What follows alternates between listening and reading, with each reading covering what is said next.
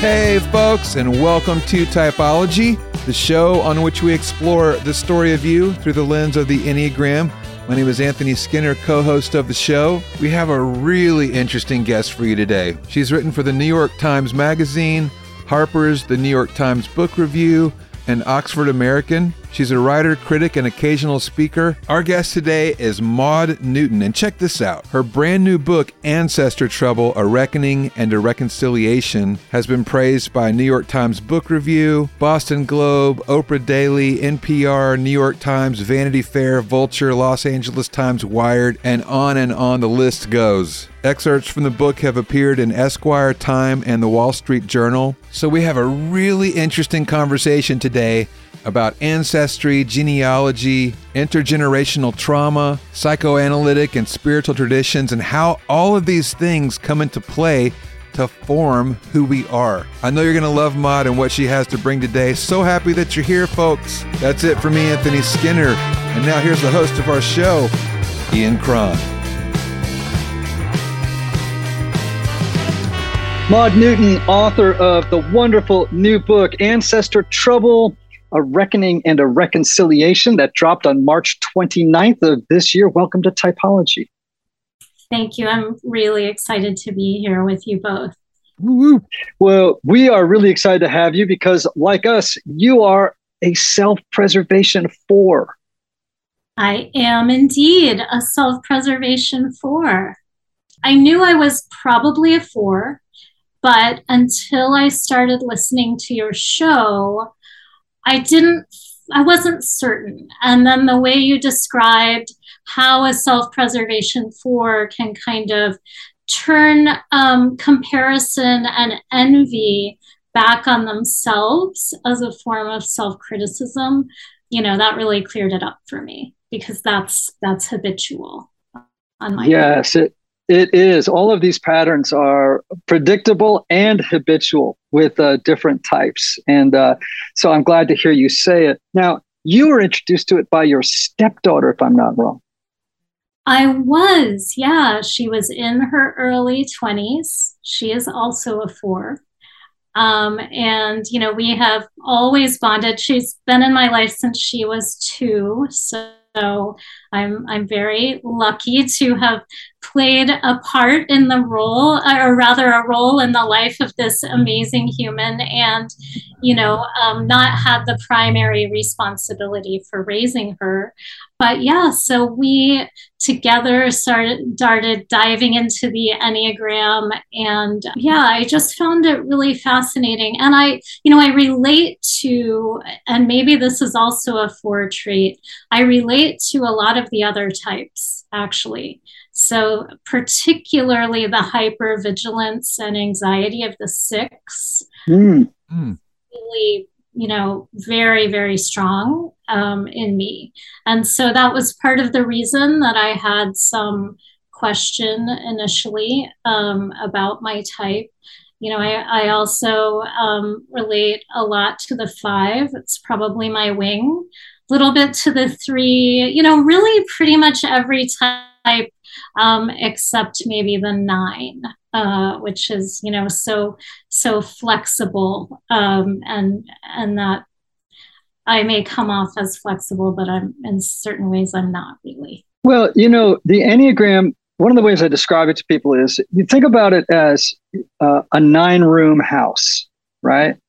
And you probably know this. I, I recently bought a home in, in our in another home in Nashville. When I bought it, within a day or two, there was one room in that house that I gravitated toward and and, and nested in. Right? It's like, I, I, and I don't, I can't, I can't even explain it. So every morning now, when I go downstairs, I get my coffee. I, you know, and I go into that room.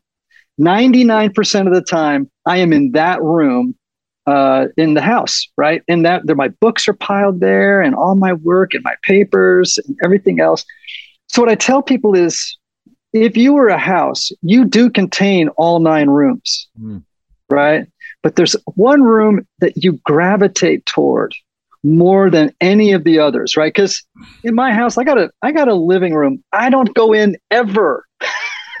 you know, and maybe your living room is the nine room, But you just rarely go into the nine room, right? But you got a six room that you spend a lot of time in too, you know? But that four room is the one where you camp out in there more than any other room in the house.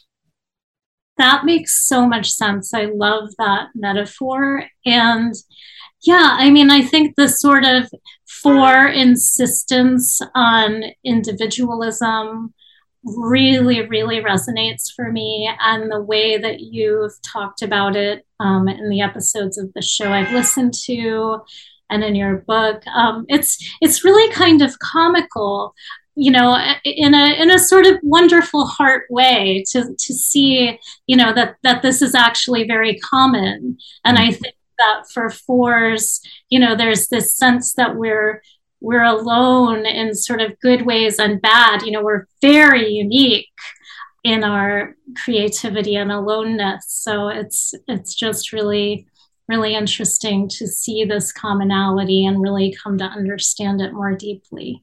Well, you know, it's what's interesting to me about the new book. And again, for those listening, uh, the name of the book is Ancestor Trouble: A Reckoning and a Reconciliation. What's fascinating, first of all, I think it's a very four project. Okay. And, and the, the reason I would say that it is, it's quite unique, right? Um, and then, uh, secondly, you know, we talk about the time orientation of different types. So, ones, twos, and sixes are all present oriented people. And three, sevens, and eights are very future oriented people. And fours, fives, and nines are very past oriented people we're, we're always thinking about the past. We're, we're always thinking about where did I come from? And, you know, where did this missing, where, how did I come this, come here on the earth with this missing piece? Is there some hidden trauma or tragedy in the past that's unnameable? That haunts me. And where does it so when i saw the name of the book and i you know i just was like oh my gosh this really is a four. And maud maud was for those of you not watching maud was shaking her head. The whole time was talking. What what was resonating with you there maud? Yeah, I mean, I, you know, actually, the more I thought about the book through the lens of the Enneagram, the more I, I found myself almost laughing as I thought about some of the sections of it that are just so for. And, you know, I mean, it's, there are just so many. I'm, I'm kind of at a loss to, to point to one. But, you know, one example is when I talk about how, you know, on my mother's side, there was this impulse toward larger than life stories and so there wasn't really shame so much around um, difficult histories and that sort of thing. The, the greatest sin was to be boring. Um, and so. and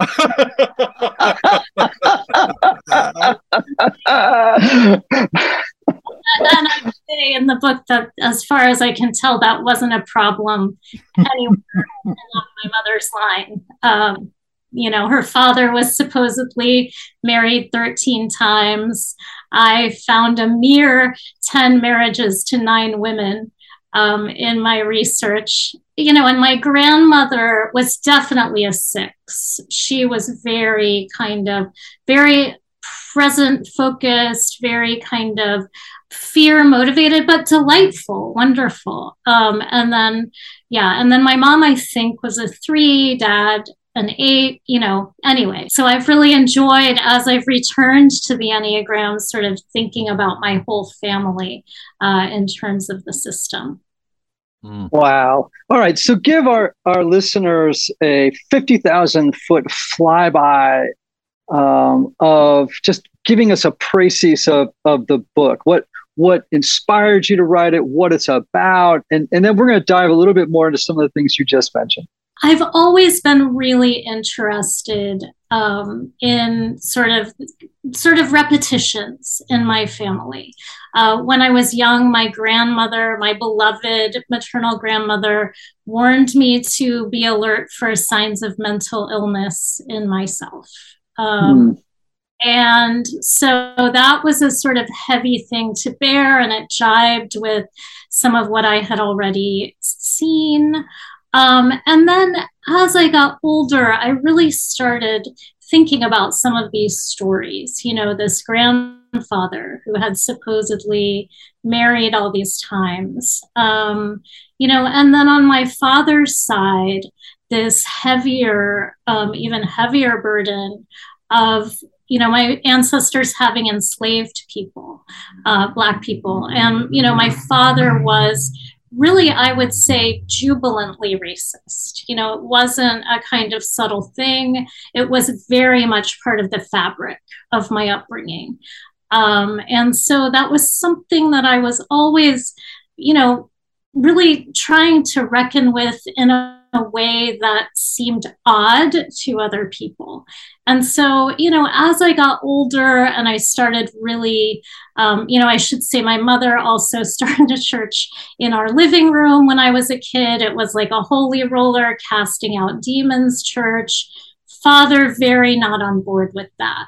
And so, you know, as I say at the end of the introduction, um, you know, when I was young, I really saw um, my parents' failed marriage and my sort of originating there as this predic- predicament that was unique to me. Mm. You know, because I've grown older and I've had all these years of therapy, and you know, um, I've just really come to see its ubiquity. You know, we're we're all sort of trying to figure out.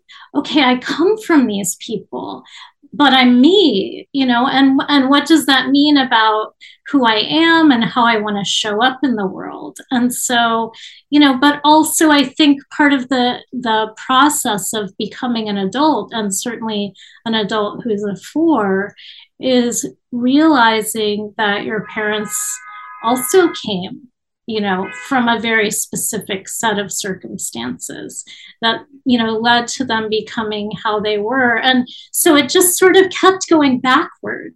You know, I, I would think, well, you know, my mom became like this because of these, you know, my grandfather and my grandmother, how did they become how they were? And so I, you know, I really wanted to take this flyby. Mm. Um, you know, of of the whole family. But then, you know, the the further I sort of delved into it, you know, inevitably, um, being me, you know, probably with a five wing, I had to sort of look at the science behind um, genealogical research. I wanted to look at um, you know, psychology and Jung and ideas about the importance of ancestors for us and sort of their unresolved traumas and things that we've inherited in one way or another. And I looked at, you know, ideas about intergenerational trauma, you know, and and spirituality and creativity. So it it became this hybrid book that you know is very very personal but also really dives deep into research on all these subjects. Mm. you know the what i'm picking up and I, you can please comment I, one of the things i'm picking up that what from you is that this was a healing experience. Yes absolutely it was. Um, and you know when i was younger I really um, wrote from a much more cynical place and a, and a, a desire to show ugliness, I would say. Mm. Desire to reveal um, hidden ugliness. Mm. And, you know, as I've grown older and I've, you know, again, the years of therapy and the meditating and the sort of seeing, you know, how much pain so much of us are so many of us are are you know reckoning with all the time and sort of enthralled to in ways that we're not fully aware of or that we don't know how to extricate ourselves from. Um, i really have found that you know i wanted to write a book that would be of service. Um, and I, I felt that i was you know fairly far along on my journey but as i'm sure you know as you know, as someone who also writes books that are intended to be of service, I I found there was a lot left to to deal with and reckon with, and you know, a lot of healing that still needed to take place and, and I think will continue, you know, as long as I'm in this form on the planet. So beautifully put. I I do feel like uh, you know, the older I get and I try to figure out well, what the hell was I doing here? What the hell am I doing here?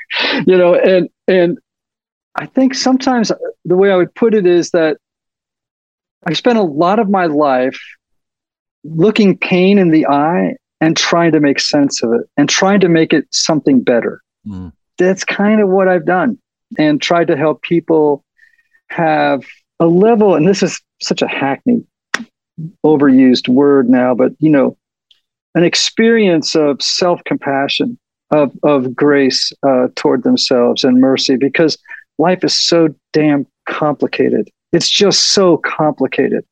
And our parents and our grandparents and our great grandparents, you know, gosh, you know, there's a song, and if you haven't heard it, I almost want to make you stop and listen to it right now.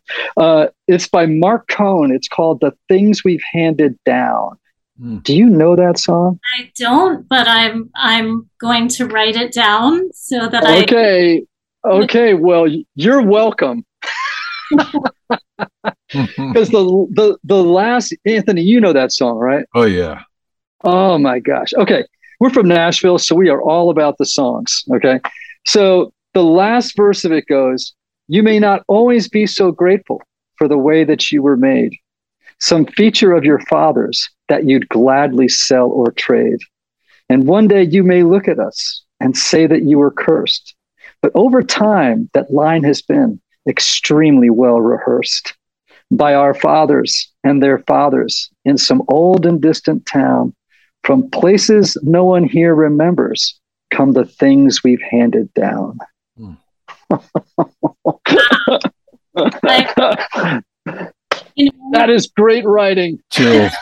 really is. And so resonates for me. So anyway, everyone who's listening, especially you fours, you will listen to it repeatedly. It's called The Things We've Handed Down by Marc Cohn.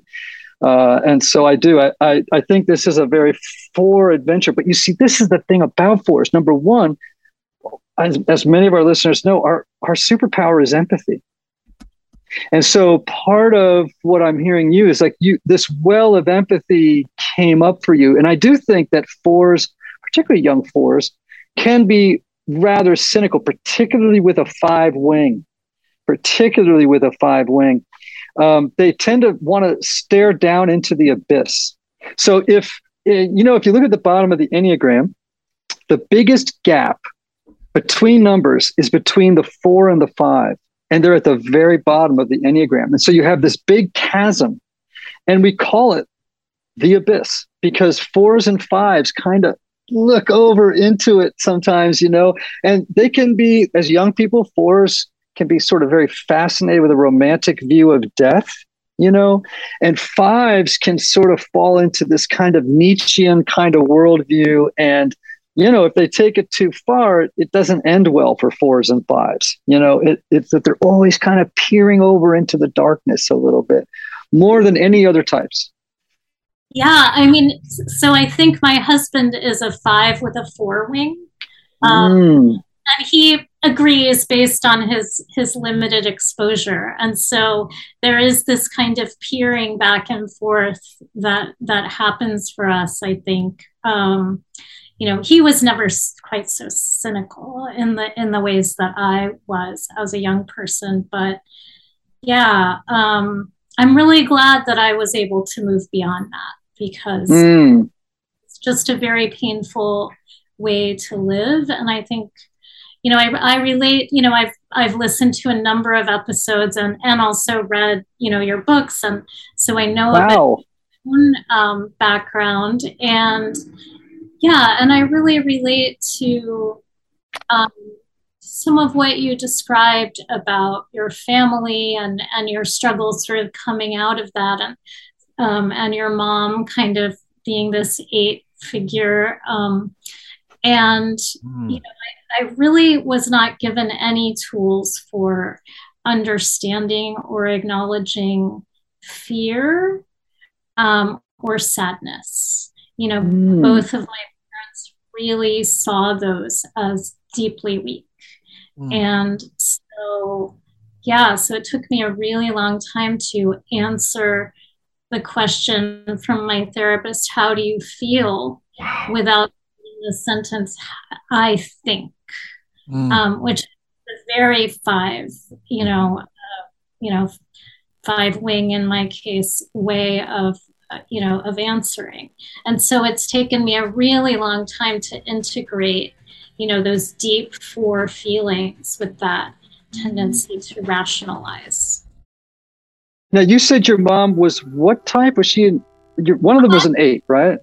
Yes my father without question was an eight. Very authoritarian figure very terrifying as a young child. Hmm. Um, and yeah, my mom is a little harder. I, I believe she's a three. Um, she's very future focused, very, you know, um, definitely one of those people who's been eagerly awaiting the rapture since I was seven and expecting anything. Any moment. I'm not saying that there won't be a rapture, but we might not want to spend our lives, um, you know, sort of expecting it to happen tomorrow. Um, and, you know, she's a very, very charismatic person, um, amazing storyteller. Uh, very fear driven, though. You know, I definitely see some six in her as well. Um, definitely preparing for the apocalypse you know i one of the last times i visited i was like mom why do you have seven old uh, microwaves in your garage? And she said oh those aren't those are faraday cages. You know so then i had to go research this is like if there's a nuclear war you put your electronics in there so they're not destroyed. So you know yeah so she's she's a, a tricky one but you know i think she's a three. Uh, yeah. So uh, the reason I'm asking is I was just trying to think about uh, with fours. I'm like, oh, what type of your parents? Because you know, fours growing up often feel definitely like the odd person out in their family. Like there is something like did I come here? Was I like adopted from Martians? Like, what am I doing here? These people are, cr- they, I have nothing in common with these people. And they have no understanding of how I see the world, or they, they don't understand my interests. They don't understand the things that move me. And that's particularly, probably more than any other type, true for fours, because fours feel misunderstood in the womb. They feel misunderstood, hmm. you know? And, uh, you know, when you have an eight father, it'd be very hard for him to understand a four, really hard. And if you had a three mother, you would be really frustrating to her, right? Because yes. uh, she she would be that statement. No. well, I mean, because she is confused about her feelings. She has trouble recognizing them. She has trouble articulating them. Whereas you would have a much richer, although you mentioned this very strong five wing, a much richer uh, sort of uh, feeling vocabulary. You know, like like just the ability, like in multiple colors. You know, I'm sure. Were you a bookish child? I was. She is also somewhat bookish. So I was fortunate that she didn't really put restraints on that. But you mm. know, hmm. one one thing that that I write about in the book is so there was a point in the 80s when a certain kind of evangelical Christian became really obsessed with the four humors. And, um, you know, Tim LaHaye, who later became known for the Left Behind books, he wrote a book about this. And so it was actually a really formative influence um, on, on me uh, via my mom. Um, and she really enjoys dividing people up into sort of their humors. And so, without question, I was the melancholy humor, which is her least favorite type. Um,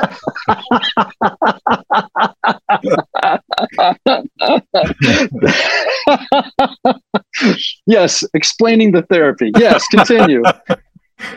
He would always tell me to quit melling. Um, you know, that wow. oh my god. quit I, melling to ruminate and be, be, sad and you know all those colors you were talking about so uh-huh. Frustrating to her you know? So so very frustrating. Yeah. Quit milling about. Yes yes. Absolutely. Wow. Wow. Yeah. wow. Okay now let's get right down to it here. You found out that you have a witch in your background.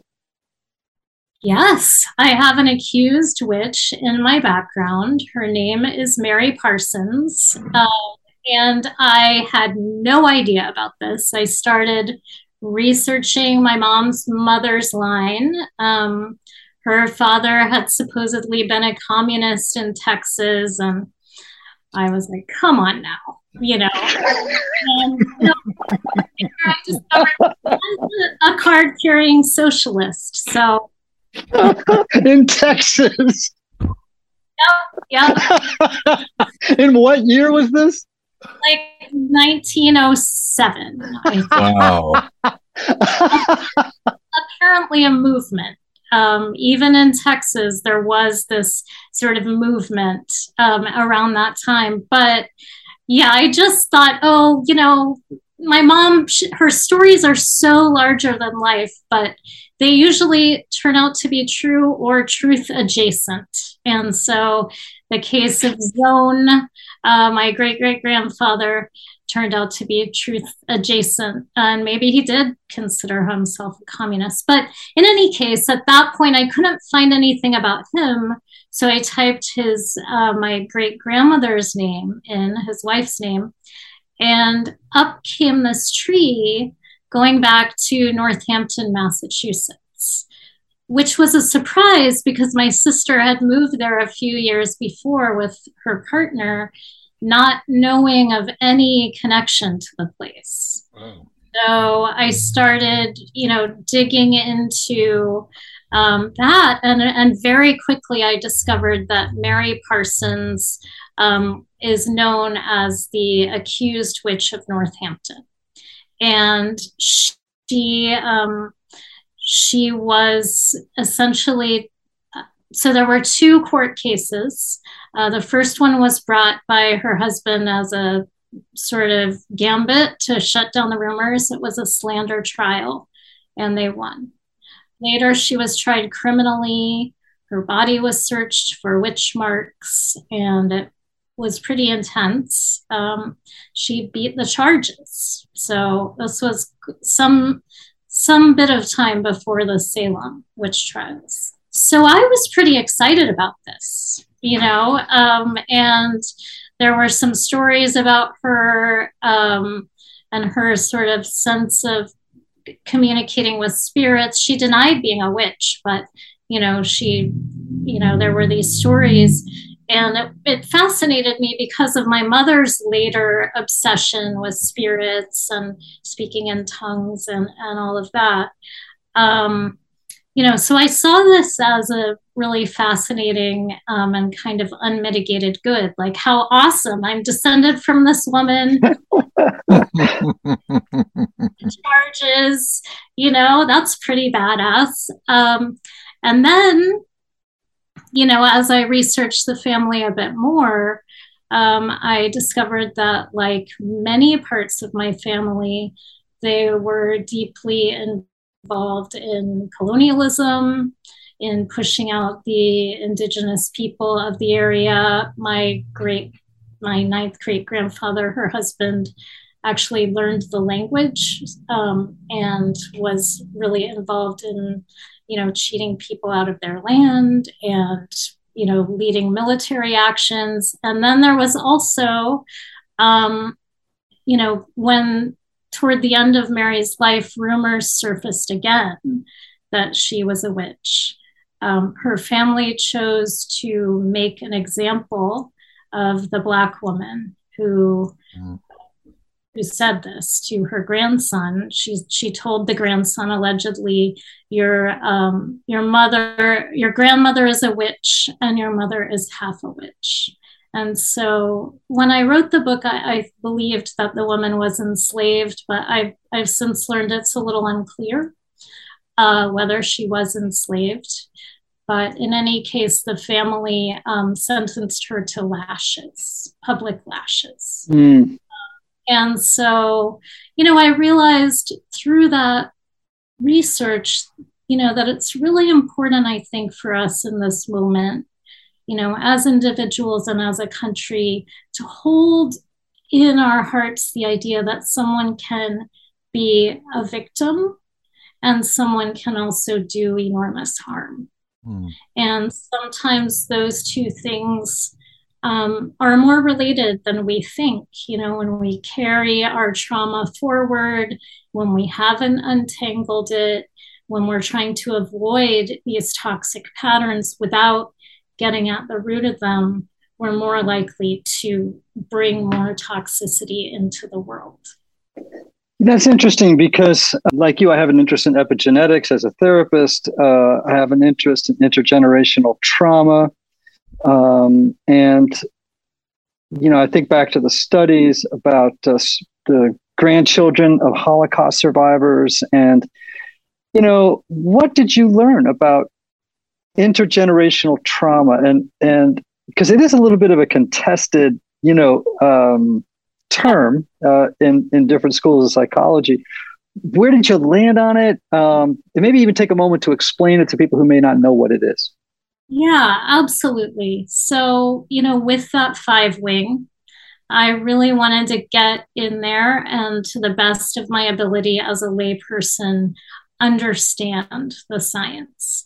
And so um, the idea with intergenerational trauma, as it's often discussed now, is that, um, you know, we, so our genes can be expressed in different ways, right? And so as we move through the world, as we eat things, as we en- encounter traumas in our own lives, as we, as positive things happen as we exercise more, we know that we have the ability to affect the expression of our genes um, and that the environment has that ability. And that's that's not within question. Um, you know, the ways that it happens sort of contentious. But um, the question is, you know, if my genes change or your genes change, you know, can we pass that along? um, biologically. And so, you know, you mentioned the Holocaust study. And this is a study, probably a lot of your listeners are aware of it. Um, you know, the researchers have actually followed, I believe, a few different groups. Um, you know, and what they have found is that descendants of Holocaust survivors are more likely to have a spectrum of anxiety disorders and other mental health issues. Uh, it's contentious because there's not really a control group. Um, you know, the, the sample size is small, uh, and, it, and it's hard, you know, because of the human lifespan, you know, and because we're only now becoming aware of these questions in this way, um, to, to really have a study that satisfies the demands of science. You know, at the same time, um, you know, researchers have, you know, there was a, a famous study involving mice. And this is also a somewhat contentious study, but the researchers exposed the mice to the smell of cherry blossoms. They shocked them. Um, the mice became terrified of this smell. And you know, it was passed down um, to the grandchildren who had no reason to fear the smell. Uh, you know, they, they reacted in the same way as their grandparents did. And so there have been a lot of studies, and, you know, essentially, I think, you know, hard scientists, geneticists, um, as a rule, say there's no evidence that this can occur in humans, that that these epigenetic changes can be passed down. And also, if they are passed down, it's more a, me- a mechanical thing um, because of the sperm or the egg sort of being in the body, you know, of the parent long before the child is born. And you know these these sorts of debates um, you know i'm really i'm a little bit getting into the weeds here but so um, but at the same time you know there is this awareness i mean it has been shown that earthworms for example um, you know that epi- epigenetic changes obviously not involving intergenerational trauma but you know involving changes to gene expression can be passed down for nine generations mm. And so you know my i acknowledge the science and i acknowledge that the science does not conclusively prove anything um, about um, the possibility that trauma might be passed down through generations. At the same time, I, while respecting science, I do think that our insistence on human exceptionalism is a little problematic. Um, and I tend to believe, like many people, that this is a real thing. You know, that in families, the way that these traits repeat, the way that these tendencies come up, Hmm. Um, there's something about it that, you know, that just can't really be explained by sort of, you know, the, the tools that we have now. Um, and I do tend to believe that that there is something. Um, mm-hmm. Yeah, you know, you're just making me think, and I don't want to go too far down this wormhole because you and I could go down a wormhole right here.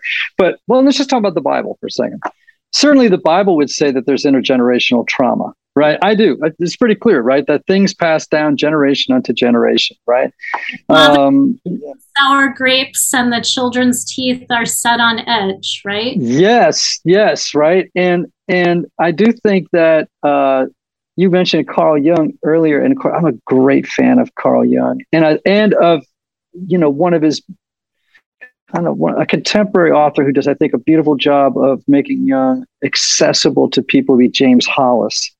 And it it seems to me Jung would have said, "Oh, absolutely, intergenerational tra- like like things pass on to us, right?" And we so there is, as you said, a great deal of wisdom and insight to be found when we look into previous generations in our genealogies and you know um, that may help us understand who we are because of who they were mm. you know?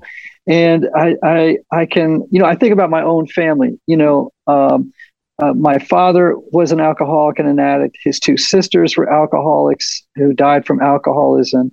Uh, I'm in recovery for uh, substance abuse, I, you know, substance use disorder. I can just go on and on and on. Now you could say, well, that's just a genetic predisposition. That hasn't been proven, but let's just say it is. But I just think also it's just intergenerational trauma. I, I just think that stuff, once a ball gets rolling somewhere, uh, it can begin to pick up momentum. And part of our job, I think, as human beings is learning how to reverse the momentum of some of this trauma in in our lives so that we don't continue to to to pass it forward on on to others. I was doing some um, research with my family and i when we were when we when we were pregnant with our first son this is 21 years ago and i was looking for names so i was going back. And i found my great grandfather five times removed and i found where he was buried. And I had just come out of a seven year stint of working in the inner city. Uh, and I and I'm a musician, a songwriter. So those were the two parts of my life: working in the inner city um, with the underprivileged and and music. And I found where he was buried. I found his headstone, and he had this huge headstone. And the top of the headstone had one hand giving to another, and it said, "A friend to the poor." And underneath his death date, it said, Dying, he sang, Amazing Grace, how sweet the sound that saved a wretch like me. And I'm sitting here looking at this tombstone with a grandfather five times removed and these two huge pieces of my life that mark my life. And I realized I'm walking in an inheritance, you know. It was just, it really bowled me over. And we ended up naming our son uh, after him. Well, you have to say, you have to tell Maud your son's name. So uh, my grandfather's name was John William, and so we named our son John William Justice Skinner. So, oh, I, I love it. I I mean, I love it. Yeah. and the the justice was all about because I just spent the last seven years, you know, working in the inner city. So that's that's he's named after that season. Um, so John William Justice Skinner, yeah. So Maud, can you just give us a word of wisdom and encouragement or instruction for our listeners around um, looking into their histories to understand their present reality? Mm. Yeah, I would just say, you know, one legacy I've carried forward of my you know, very evangelical Christian childhood is the idea that the truth will set you free. Uh, and I really, I believe that to be the case. You know, a lot of painful stuff can come up, a lot of joyful stuff can come up, the kinds of amazing recurrences that Anthony was talking about. And, you know, but being willing to look at all of it um, and really you know understand and feel our way into all of us all of it can can help us show up so much better in the world mm. wow maud thank you so much everybody maud newton ancestor trouble a reckoning and a reconciliation that dropped on march 29th of 2022 so I want to encourage all of you to go out and get this remarkable, remarkable book. Maud, can we have you back on? This was too good to just be a mm-hmm. one one off conversation. I mean, anytime, you know, um, because I'm I'm such a fan. Yeah. I, oh, I can tell you that you. I can tell you that quit melling about is going down in typology history. I had to bring that back up. Yeah, I, oh. We we really even if you haven't had that said to you, I know you know what it feels like when somebody's like, just stop. Well, typology listeners from King of Prussia, Pennsylvania, hear the words May you have love, may you have joy, may you have peace, may you have healing, may you have rest. Until next time.